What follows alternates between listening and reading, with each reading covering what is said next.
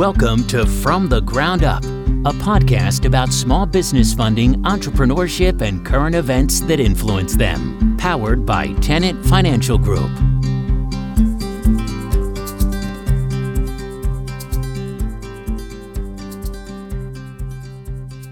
Welcome back, everyone, to another edition of From the Ground Up. Our goal from the very start of this podcast, well, our roots, you might say, pun intended, is to educate our audience about various topics.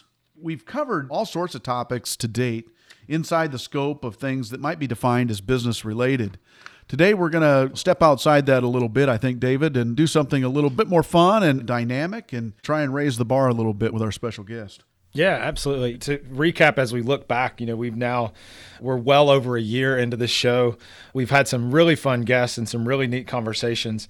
It's been a really interesting ride, and it's been something that has opened my eyes up to some folks in the industry that have been really insightful to talk to. And I think today you guys are going to really appreciate the guests that we have on. This is actually someone, it's funny, you might say they wrote the book on franchising. We'd like to introduce you to Michael Seid. Welcome to From the Ground Up, Michael. Thanks, guys. It's actually good to be with you. Hey, Michael, for uh, the one or two people inside of franchising that might not know who you are and what you do, can you give us a little insight? Yeah, MSA is simply a an advisory firm to a lot of franchisors. Some are very, very small, just emerging brands some of them are Fortune 10. We are strategists and tacticians. So, for people that want to enter franchising, we design and develop franchise systems. For folks that are domestic and international large franchisors, we solve problems or we create opportunities or we're a sounding board. For some of our larger clients, they just want me to say, What the hell are you thinking? It depends upon what's going on, but we do a bunch of tactical things. We uh, have a very large staff dealing in manuals and training programs. We develop strategies for expansion. Unfortunately, we do a bunch of litigation support, which is a booming industry right now. We do private equity work. So it's a broad practice with a talented group of people behind it. Amazing stuff. Let's go back a little bit and talk about just how many books have you written on franchising, Michael? I've written two books. The first one was Old Friend and Client with Dave Thomas. We wrote Franchising for Dummies, which became the largest selling book. And it scares me walking into universities and seeing that it's a textbook because a dummies book should not be a textbook. Yeah. But it is. Now, you when you say Dave Thomas, that's the Dave Thomas of Wendy's fame. Is that right? That is Dave Thomas of Wendy's fame, a guy I miss. Yeah. One of the most brilliant natural business people that lived, a really good, respectful brand leader that got it. Mm. Probably the biggest funeral I've ever seen franchisee showed up and wept. Mm. This was a good guy. Lots of Dave stories, not for now, but yeah. guy I miss. The second book, it's tough to be the co-author with a dead guy, even though I love him. So we wrote the second book, Franchise Management, probably 18 months ago, two years ago. Similar theme, much more updated. It has a web attachment to it, which has, I think the web is probably has a lot of information that people don't recognize is in there. And on top of that, I probably have, you know, 500 articles published and presentations and domestically and overseas. So I used to write a lot more, and now I'm pushing it off to some of the staff to write, but I, I still keep my hand in it. Yeah, that's really cool. Rewind the clock a little bit, Michael. I got started in this business. I was a stockbroker that just kind of fell into the industry somewhat based on the frustration of clients that I was dealing with that were buying franchises at the time. And they were struggling so much with financing, which is really what led to the creation of Fran Fund at the time. How did you get started in the industry and who were some of your mentors? I got into franchising in an odd way. I started life at the advice of my uncle and my father as a CPA, probably the worst profession ever invented nobody in that profession had a personality. and I was just going crazy. I was young. I started college short of my 16th birthday. So I was a young kid at the time.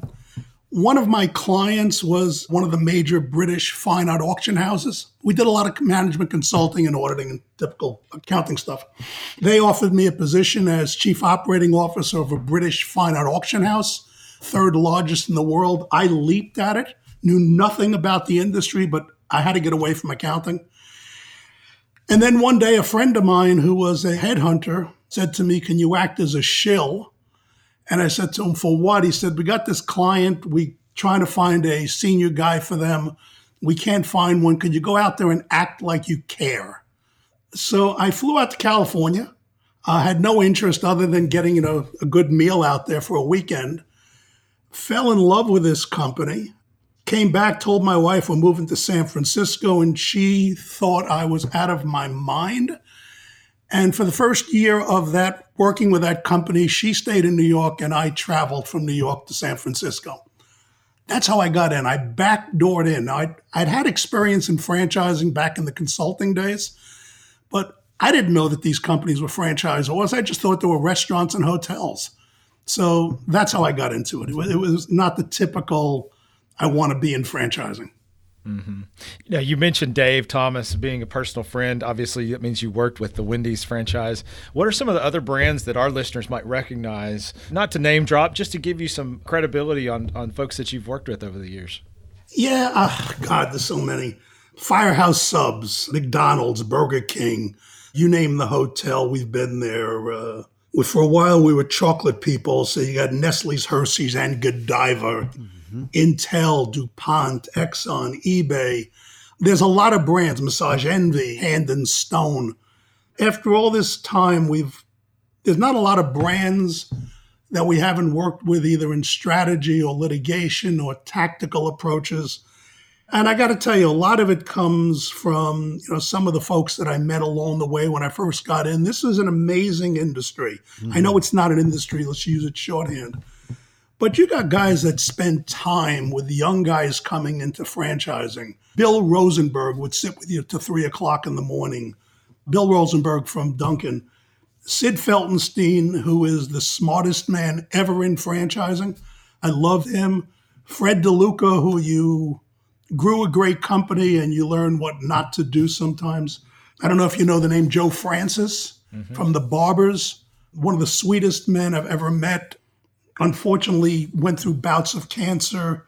Uh, Bud Hadfield spent. No, Bud well. Yeah, I mean, Bud used to sit with you, and he wouldn't mentor you as much as pull out of you ethics. Mm-hmm. He'd throw things at you, and you'd sit there, and he would grab onto things and tell you where to go. Uh, Admiral Bernie Browning, one of the great guys in franchising, GBS franchise system, loved him. I also got fortunate. One of my very first partners was Ray Kroc's first director of marketing. Wow.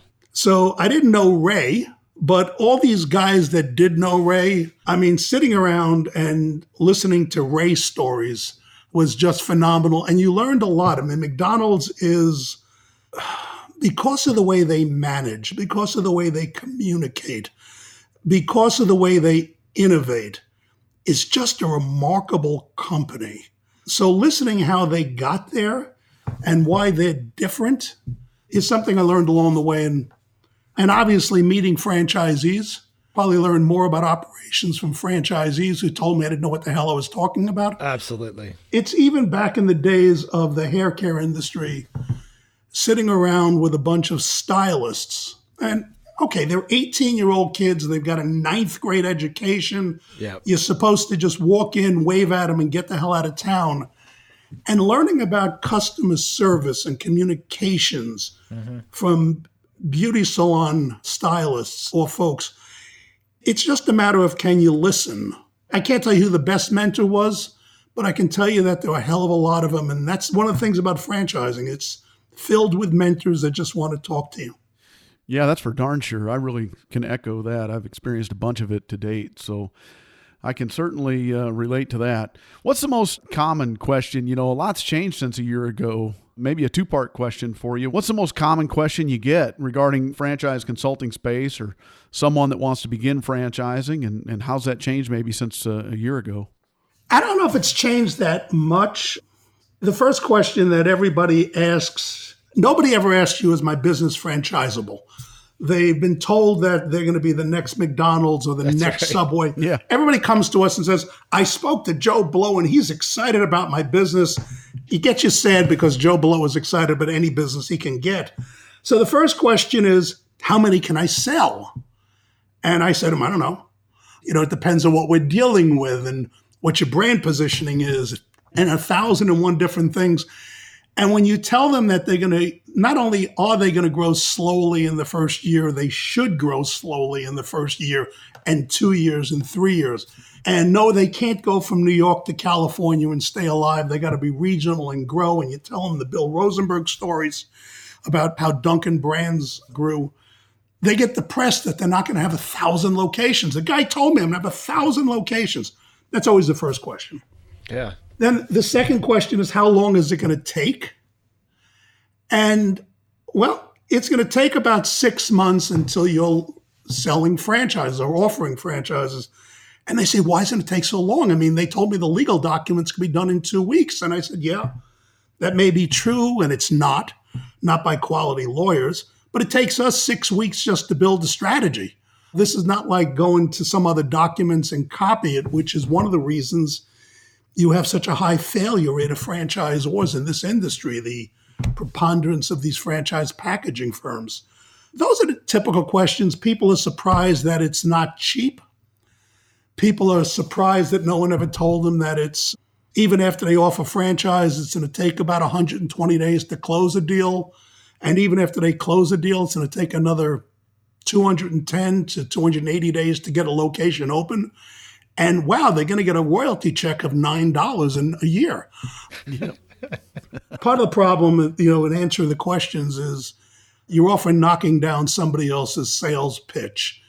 And thankfully, we're, you know, at a point in our practice, because we do dominate our sector, that I can't hurt them because it's going to hurt my brand. And MSA Worldwide originally started as Michael's Seid and Associates. So I kind of just don't want to bastardize my own name. My father might get upset. Yeah, for sure. What has changed? I think a lot of the business functions that you described, I, th- I, think that's true. A lot of that has remained the same. But what has changed since a year ago? Anything? Yeah, we're busier than we've ever been. We're counter cyclical. When stuff bad happens, people turn to us. And I feel bad, but that's good for us, you know, where the next car comes from. Litigation is higher than it's ever been before. There's a lot of emerging franchise systems that were packaged that won't or didn't survive. I think the biggest thing that no one's talking about is everybody talks about the number of locations that close, and I look at the number of brands that don't exist anymore. Mm-hmm. There's been an over reliance, no disrespect to brokers, they serve a good purpose but there's been an over reliance on uh, brokers, and the brokers' fees have gone up. So a lot of these new franchisors get underwater very quickly. You're seeing a lot of locations that had uh, a lot of brands that had undercapitalized or not well performing single unit franchisees. Those brands, the multi unit franchisees, which make up the preponderance of the industry, they're rolling up a lot of single units, so multi units growing, a lot of private equity. A lot of these brands have great concepts, but they're not well capitalized, they're poorly managed, their franchise structure is packaged and off the shelf. So private equity is coming in and scooping up brands and you're seeing, you know, the real growth of the platform companies. That's a lot what's going on as far as that. The consumer has changed. We have clients in the fitness industry where we've been working with them for probably two years on, you know, what are you going to do about Peloton? But we did that when we were looking at companies that were back in the video rental days. I mean, what are you going to do about Comcast or whoever was there putting 500 channels in my house? One of the things that we're known about is looking into the future and where's the brand going to change. Mm-hmm. Amazon has done a, a huge impact Peloton has done a huge impact and the wall and all of those. So fitness is going to have some issues. The QSR industry loves, I mean, don't tell anybody about it, but QSR industry loves COVID. The only thing they want to figure out now is how do they get less space. They don't need those big buildings big anymore. Dining rooms, right? The right. amount of drive-throughs gone through.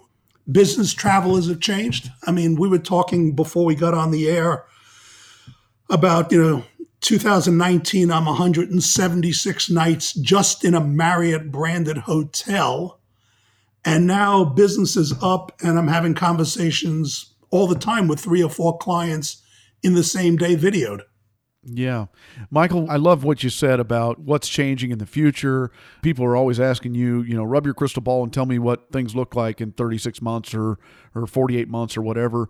One of the things and I want to capture your thoughts on this trend that I'm hearing about and maybe you're seeing and maybe you're behind it, I don't know, but this idea of virtual kitchens and the apps on people's phone, DoorDash and Grubhub and all of that. Yep. What is that? Do you know much about it? Can you tell people what's coming? That's something that in the age of COVID, we all sat instead of standing in line at uh, the grocery store, we, you know, I know my family, we just logged on to Grubhub or whatever and ordered dinner many nights throughout the COVID era. So, what about these virtual kitchens? What's going on there and how does that look? You know, it was probably in 2018 I got invited out to Des Moines, Iowa, not the entrepreneurial capital of the world. And sitting there was this guy that had convinced about 11 brands to let him cook their food to their specifications. And standing outside was a long line of Uber or somebody making deliveries. I've been trying to find that guy's name because I think he's the grandfather of these central kitchens. They are great. Yeah, they got some problems. So let's let me push the problems aside for a second. But when they operate well, they're in B class, C class locations. They're larger. Since they're staffed in a different way, they can get more experienced staff to deal with online today because of COVID and even before has burgeoned out. I'll give you one that I get a lot of pushback from folks on that say, you know, I'm out of my mind.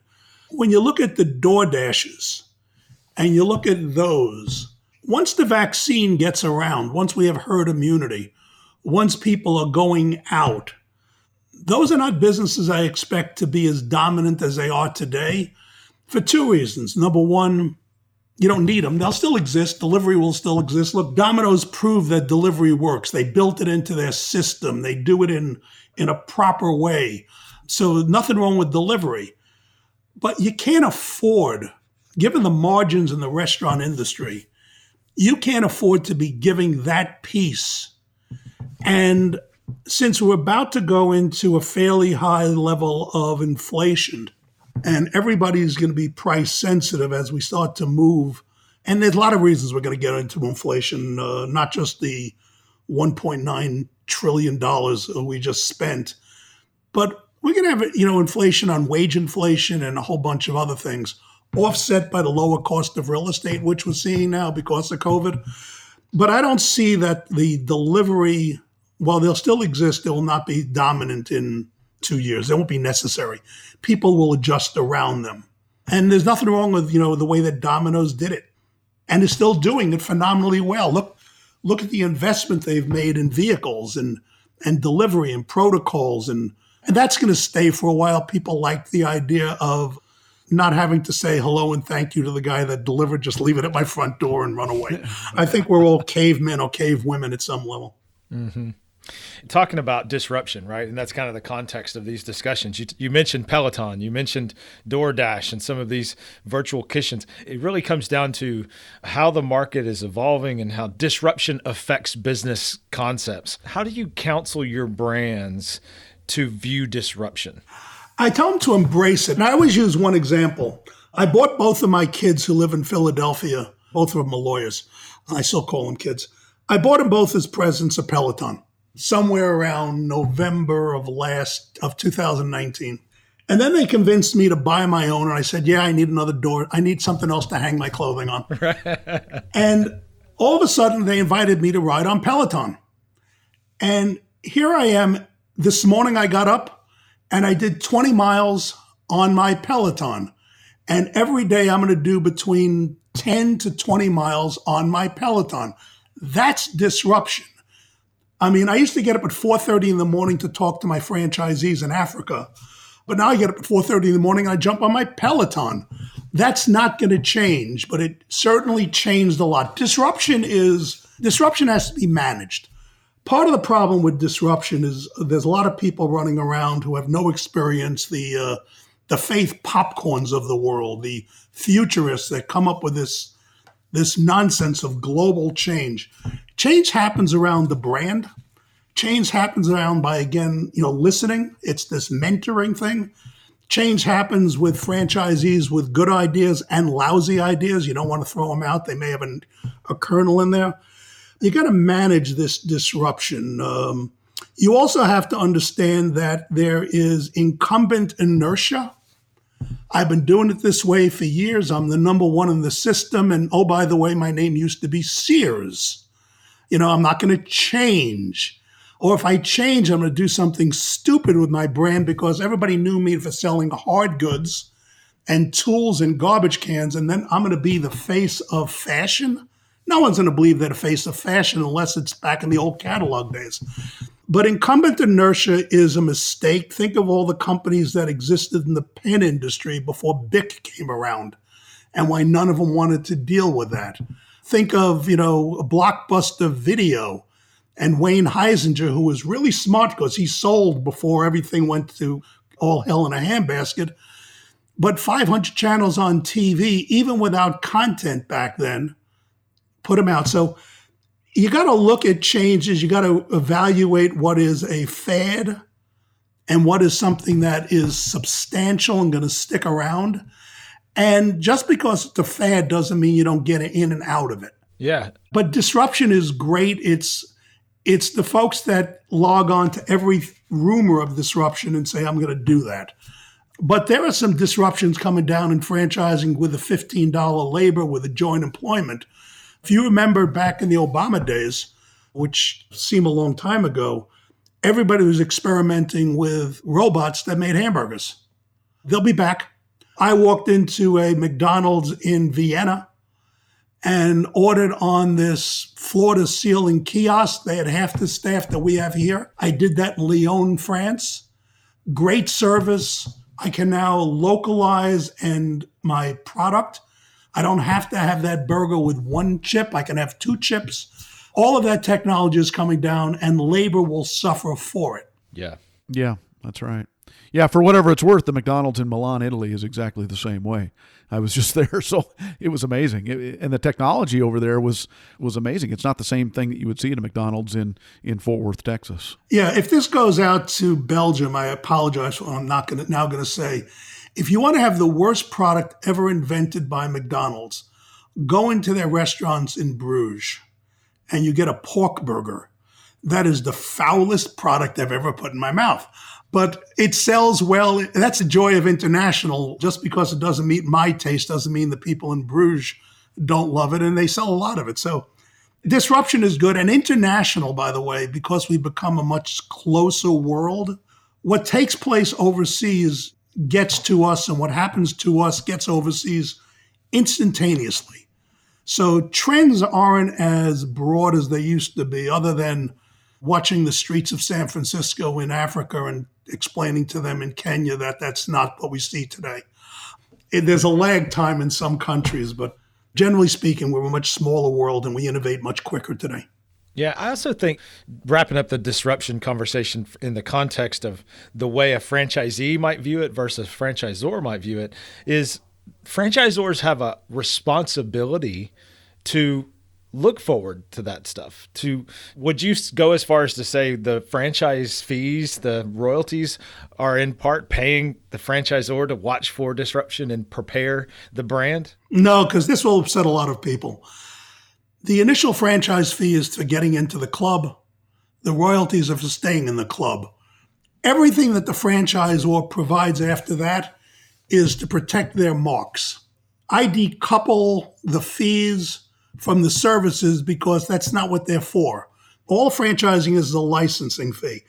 I'll tell you that this is where good management comes in and why franchising is doing so well because we now have back in the days when I got into franchising, there were a bunch of guys that used to flip hamburgers, had no education, and all of a sudden they were, you know, multinational companies.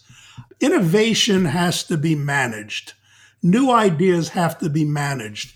New ideas have to be tested and they have to be proven and there has to be a return on investment because we now have professional franchisees. So the fact that we now sit down with people that want to test something, which everybody's saying, you got to do, you got to do, you got to do. Look, Dave Thomas did not want to do breakfast at McDonald's.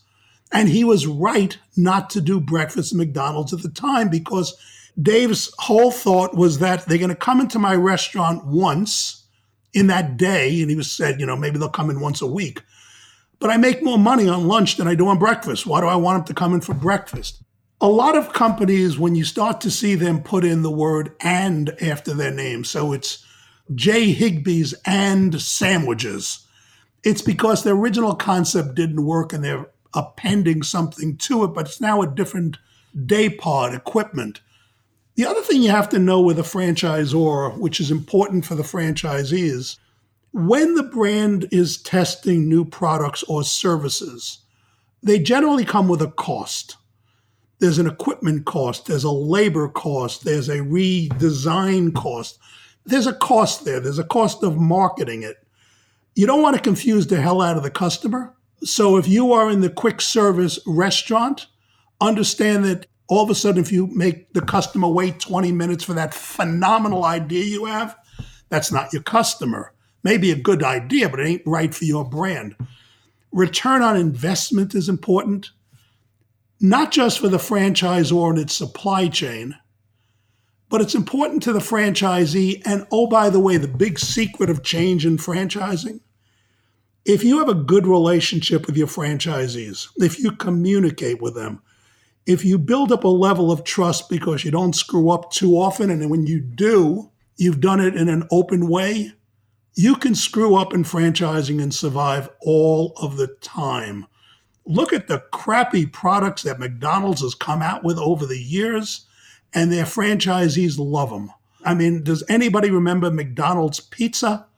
It was a great product. It just didn't fit through the drive-through window, and you had to tilt it to the side. I mean, I always laughed. I remember when the shaker salad came out of McDonald's, and if you yep. think about it, who bought the shaker salad? It was a woman. So now you put the salad dressing on top, you give her a tube and you tell her to shake it in public. Now, oh. that's not a pretty picture. When I first heard about it, I said, What are you guys, nuts? And yet everybody survived. Yeah. So if you have good communications, if the franchisees are allowed to talk and you listen, not that you agree with them all the time, but you talk and you listen, you can take products, bring them to market, and then the secret is we are not a single market in the United States. Uh, New York City is 34. New York City, the Isle of Manhattan, I can define 34 separate markets on that island. So a product that is a total bust in New York City might really go well in Des Moines, Iowa. People think of franchising as this identical from location to location. God help us if we ever get back to those days. We are regional brands for every single one of our clients, whether it's service or product. We look at the regional differences and we embrace them. Although we want to have consistency in the market, we don't necessarily want to have consistency across the brand. And I'm not saying, you know, everything's radically different, but product and services are supposed to be different because the consumer is different and the only thing that is important about the brand is how the consumer views it. And keep in mind, a brand is not the name of the company or the product and services, it's the experience that the consumer has. We spend a lot of time in something today called retail theater. Retail theater is how do you compete as a brick and mortar against an online salesperson? You do it extremely well, but you don't do retailing of the 1990s in the current year because you have to blend that retail theater. There has to be a reason you can grab the customer, hold on to them, and do something different than you did before. All that's part of the change that we see. Yeah. Well, speaking of change, I, I, know Derek's got one more question, but I wanted to touch on one thing that you mentioned when we were preparing for the show. What is social franchising? Explain that to us. Social franchising is a passion of mine. I got into it maybe 15, 20 years ago.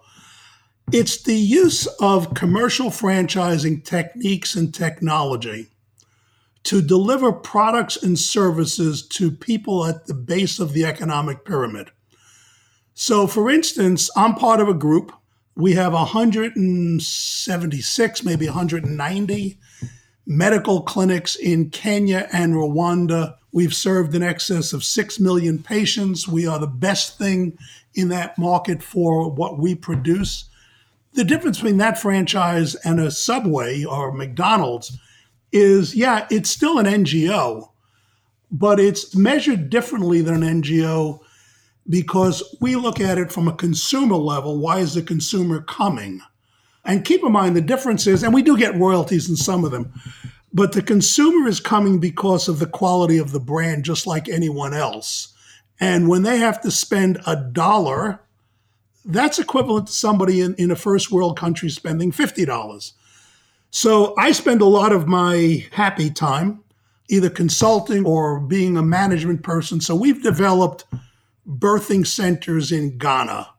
We've developed medical clinics in Kenya and Rwanda. We've done education programs, education and daycare in some of the worst enclosed villages in the, in the world. I actually started a task force at the IFA. I'm now thankfully chairman emeritus, which means somebody else does the work and I get the credit. We have a task force at the IFA that mentors companies around the world on social franchising. Uh, the way that I got into Ohio State is that I was put onto a board and we're developing water wells in Tanzania. There's 20 of them up now.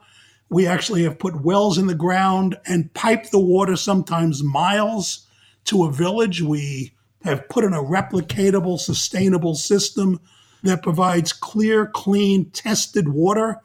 It's the most engineering thing I've ever seen. We have to have holding water for the dry seasons.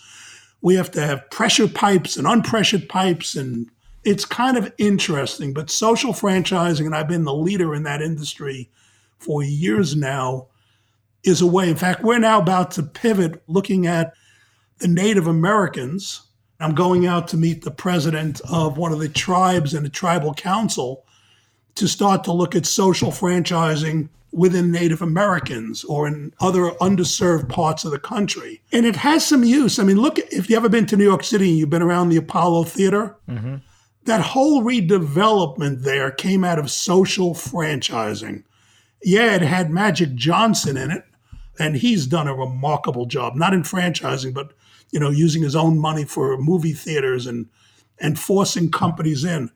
But the whole redevelopment of that came out of a project that we worked on years ago. It's going to date me with Manufacturers Hanover Bank, the Ford Foundation, and a bunch of other guys that said, hey, here's a market that's underserved. They're buying X number of shoes, but they're not buying it in the market. Wouldn't you like to put a shoe store there, an eyeglass store there, or something? Social franchising is terrific. And last point I'll make on it I was asked one time, can I beat the costs of delivering medicine? And they pointed out that the Clinton Foundation was curing malaria for $5.15.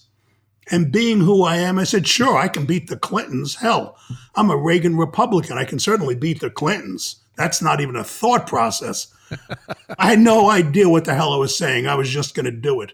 We cure malaria today and make a profit at $1.75. Wow. And the reason for that is franchising and the focus on standards and the focus on supply chain and field support and all the other stuff that we all do every single day and don't think about it. Well, so you're telling me you can be a dyed in the wool franchise fan capitalist but still have social and help with social issues? That's possible with this model? Yeah i mean i'm probably you know not me personally but we've served 6 million people and that was last year's number. And when you get a malaria crisis or a crisis in tuberculosis that chain has probably saved 25% of the people that would have died. Yeah, we do a lot of it. I'm pushing now for it. I now have a new bug up my tail on diversity. Yeah, I'm a conservative Republican, but I have this really. My father was a union organizer, so somewhere in my genes is this liberal thing. I love it. So it, it works kind of well. Yeah, I think it's a demonstration of using good, solid practices that we've learned through commercial franchising and expanding them out through the means that franchises taught us. It's pretty cool stuff. Franchising has no color, race, gender to it because we're all interested in green. But the thing I learned about it, if you go to an IFA convention, the best attended program, other than the general programs, is the prayer breakfast. I'm one of the sponsors and I speak at frequently. You walk into that room, and I'm not a religious guy, but you certainly get a sense in that room of the passion of franchising to do good, not just good economically, but to do good. Franchising gives back and a bunch of things. So we don't highlight enough in franchising of the good stuff that we do. Well, that is really, really well said. And I completely agree with everything you just said. Well, I'd be a little remiss if I didn't quasi selfishly ask you briefly about franchise recruitment. That happens to be a function of which uh, Tenet Financial Group engages on a daily basis as it relates to capitalizing uh, new franchisees. What's changed uh, with franchise recruitment? as we've you know endured COVID and and hopefully now we're coming out of it uh, the way it seems. But Talk to us about franchise recruitment specifically. Franchise recruitment, as everything else now, has become more digitized, more Zoom. Communications that we used to do over the phone are now being done in a Zoom format. So you you're not just talking to a prospect, you can do a show and tell. We're able now, instead of having that one discovery day or one decision day, we now can have a series of them, which lets the franchise, prospective franchisee see us, but it also lets us see them. And anybody who's done franchise sales, and we train on it a lot, knows that you want to, for a good franchisor, I'm not talking about the one that takes somebody with a, you know, who's breathing with a check. But for a good franchisor, they want to make sure the fit is there. They want to make sure that the person is not an entrepreneur, but is a formula entrepreneur that's going to follow the system and make it better, and not change it. So we're always giving them assignments to do, whether they're small or little. Are they timely? How are they handling their own personal brand? So if I'm going on a screen, I can look into the background and see their house looks like, you know, it hasn't been cleaned in six months. I don't think that's changed. If I once had to sit down with Bill Rosenberg, which meant, you know, it was three in the morning and we were having brandy. And I, I asked the question to Bill, this is years and years and years ago. How do you tell if a franchisee is right for your system? And Bill said, I go to their house. And I said, Why the hell would you go to their house? And he says, I want to see how their lawn is. I want to see whether they have sh- what Bill used to say, schmutz, which is an old Yiddish term for, you know, garbage around the house. I want to see how much schmutz they got around the house because if they got a schmutz around the house and they know I'm coming to visit, why the hell would I want them anywhere near my brand? They're just going to screw it up.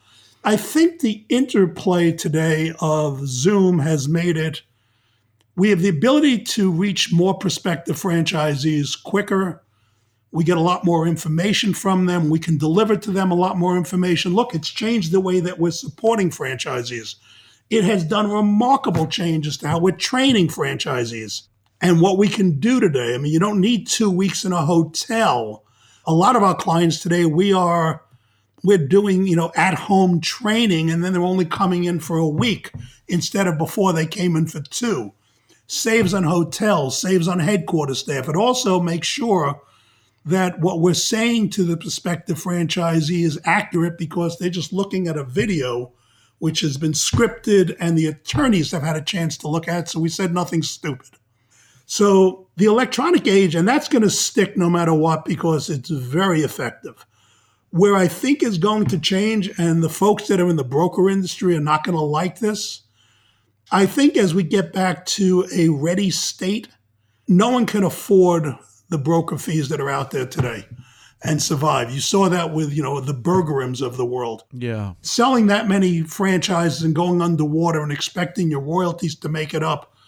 It works for a well-funded company, but it doesn't work for a brand that has 200 franchises and is basically waiting for the royalty checks to come in so they can make payroll. So there's going to be some rebalancing and moving back in-house, but that's not bad.